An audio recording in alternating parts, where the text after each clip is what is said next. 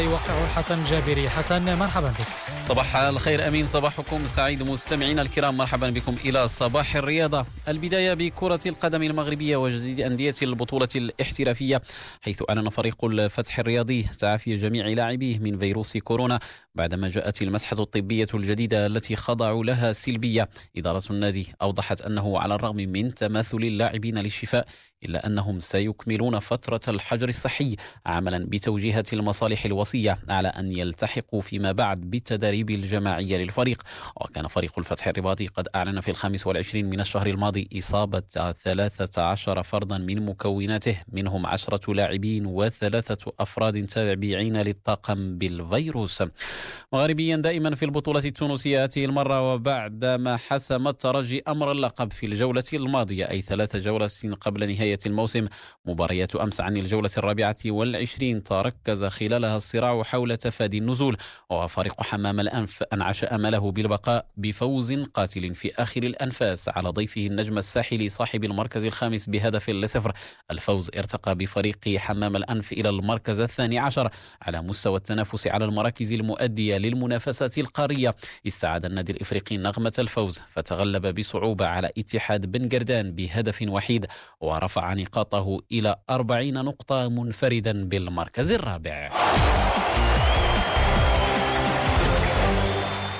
كرة القدم دائما أوروبيا اللحظة والمستهل بالحديث عن دوري الأمم الأوروبية. منتخب البرتغال استهل مساء أمس حملة الدفاع عن لقبه بنجاح محققا فوزا كبيرا على ضيفه منتخب كرواتيا لحساب مباريات المجموعة الأولى عن المستوى الأول. المنتخب البرتغالي حقق فوزا كبيرا بأربعة أهداف لواحد وتصدر بذلك المجموعة بفارق الأهداف عن منتخب فرنسا الذي تغلب في المباراة الأخرى على منتخب السويد بهدف وحيد وقعه لاعبه المتألق كيليان مبابي.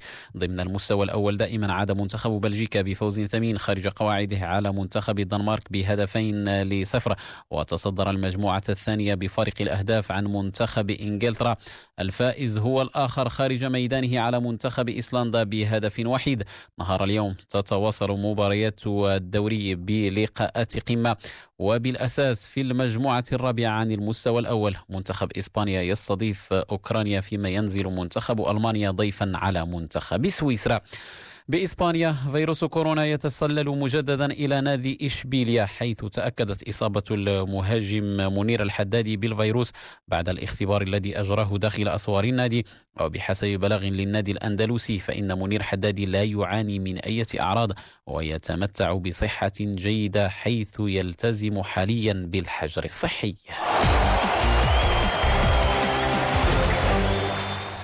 حديثنا اللحظة عن رياضة الجولف وبطولة Tour Championship الجولة الختامية لل FedEx Cup والمندرجة ضمن دورات بطولات PGA على مسالك جولف إيست ليك بمدينة أتلانتا عاصمة ولاية جورجيا الأمريكية.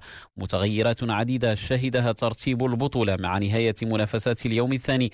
وحده المصنف أول عالميا ومتصدر تصنيف اليوم الأول الأمريكي داستن جونسون ظل محافظا على مركزه في الريادة بثلاث عشرة ضربة تحت المعدل متقدما بفارق ضربة واحدة عن وصيفه الجديد الكوري الجنوبي سونج جيم. الأخير كان صاحب أفضل أداء في الجولة الثانية. كان أكثر تركيزا وهدوءا ليسحب بساط الوصافة من تحت أقدام الإسباني جون رام الذي تراجع إلى المركز الخامس على أن الأمريكي زاندر شافلي أدخل نفسه هو الآخر دائرة المتنافسين على اللقب فارتقى إلى المركز الثالث متقدما بفارق ضربة واحدة عن رابع الترتيب مواطنه جاستن توماس.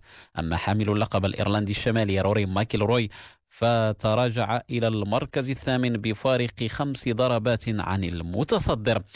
نغير الوجهة نحو عالم الكرة الصفراء وبطولة أمريكا المفتوحة فلاشينج ميدوز إحدى البطولات الأربع الكبرى. في منافسة السيدات ودعت التونسية أنس جابر المنافسة عند الدور الثالث عقب هزيمتها. أمام الأمريكية صوفيا كينان بجولتين دون رد. أما الأمريكية الأخرى سيرينا ويليامز فقلبت تخلفها في المجموعة الأولى. أمام مواطنتها سلون ستيفنز إلى فوز بجولتين لواحدة لتحجز من جهتها تأهلها إلى دور الثمن دور ستواجه خلالها اليونانية ماريا ساكاري. نختم بكرة اليد حيث أسفرت قرعة الدور الأول لبطولة العالم لكرة اليد التي أجريت أمس بالعاصمة المصرية القاهرة عن وقوع المنتخب المغربي في المجموعة السادسة إلى جانب المنتخبات الجزائر البرتغال وإسلندا. أما المنتخب التونسي فجاء في المجموعة الثانية إلى جانب منتخبات إسبانيا البرازيل وبولندا. فيما سيلعب المنتخب المصري صاحب الأرض في المجموعة السابعة ضد منتخبات السويد. جمهورية التشيك والمنتخب المنتظر تأهله من أمريكا الجنوبية والوسطى. هذا وأوقعت القرعة حامل لقب المنتخب الدنماركي في مجموعة تضم منتخبات الأرجنتين البحرين والكونغو الديمقراطية. للإشارة فالنسخة السابعة والعشرين من بطولة العالم لكرة اليد ستقام في مصر خلال الفترة بين الثالث عشر إلى الحادي والثلاثين من يناير القادم. بمشاركة 32 منتخبا. بذلك مستمعينا نضع نقطة نهاية صباح الرياضة